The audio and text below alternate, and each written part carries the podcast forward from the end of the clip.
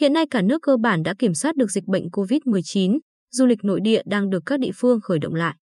Tại hội nghị bàn về vấn đề phát triển du lịch trong điều kiện an toàn thích ứng với dịch COVID-19 tổ chức hôm 22 tháng 10 vừa qua tại thành phố Quy Nhơn.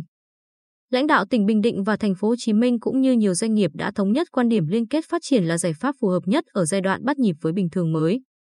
Bà Huỳnh Phan Phương Hoàng, Phó Tổng Giám đốc Công ty Du lịch Việt Travel, cho biết.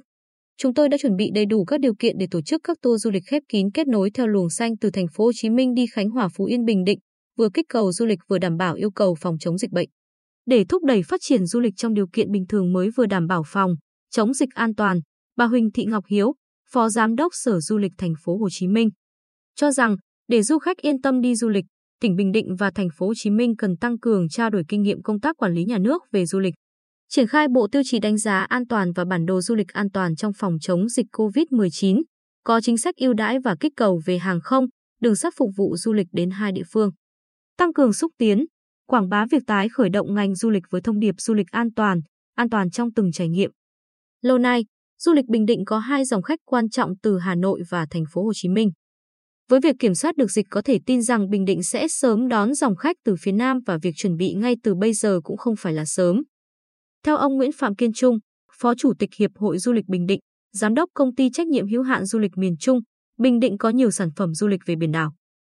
Di tích văn hóa, lịch sử, trải nghiệm ẩm thực phong phú, lại thuận lợi về đi lại nên thu hút nhiều du khách, nhất là từ thành phố Hồ Chí Minh và Hà Nội. Trong điều kiện bình thường mới, doanh nghiệp du lịch cũng phải đổi mới sản phẩm, chất lượng dịch vụ, phải đi trước một bước để thích ứng kịp thời. Ở thời điểm này, nhiều doanh nghiệp lưu trú trong tỉnh đã khởi động để sớm bắt nhịp cho giai đoạn sau dịch. Ông Trần Thế Trực, giám đốc khách sạn Mường Thanh Quy Nhơn, chia sẻ, ngay khi hoạt động trở lại, khách sạn đã đón một số khách lưu trú từ thành phố Hồ Chí Minh về Bình Định. Đây là khởi đầu cho việc phục hồi du lịch sau dịch. Chúng tôi đã chuẩn bị kỹ lưỡng cơ sở vật chất, đào tạo cán bộ, nhân viên phục vụ, có nhiều gói ưu đãi giá để hút khách. Chia sẻ về vấn đề phục hồi ngành du lịch của tỉnh, Phó Giám đốc Sở Du lịch Huỳnh Cao Nhất cho biết, chúng tôi đã tham mưu Ủy ban Nhân dân tỉnh kế hoạch phục hồi và thu hút khách du lịch đến Bình Định sau đại dịch COVID-19. Trong đó, tập trung vào các giải pháp đảm bảo an toàn điểm đến và an toàn cho khách du lịch, nâng cao chất lượng dịch vụ du lịch, xây dựng sản phẩm, gói giảm giá kích cầu du lịch,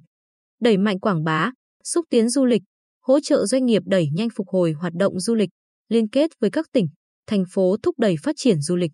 Mục tiêu phấn đấu đến cuối năm 2022, du khách đến Bình Định đạt 70%, 3,36 triệu lượt khách so với lượng khách đến tỉnh năm 2019, 4,8 triệu lượt khách và đến cuối năm 2025 đạt 8 triệu lượt khách đến tỉnh.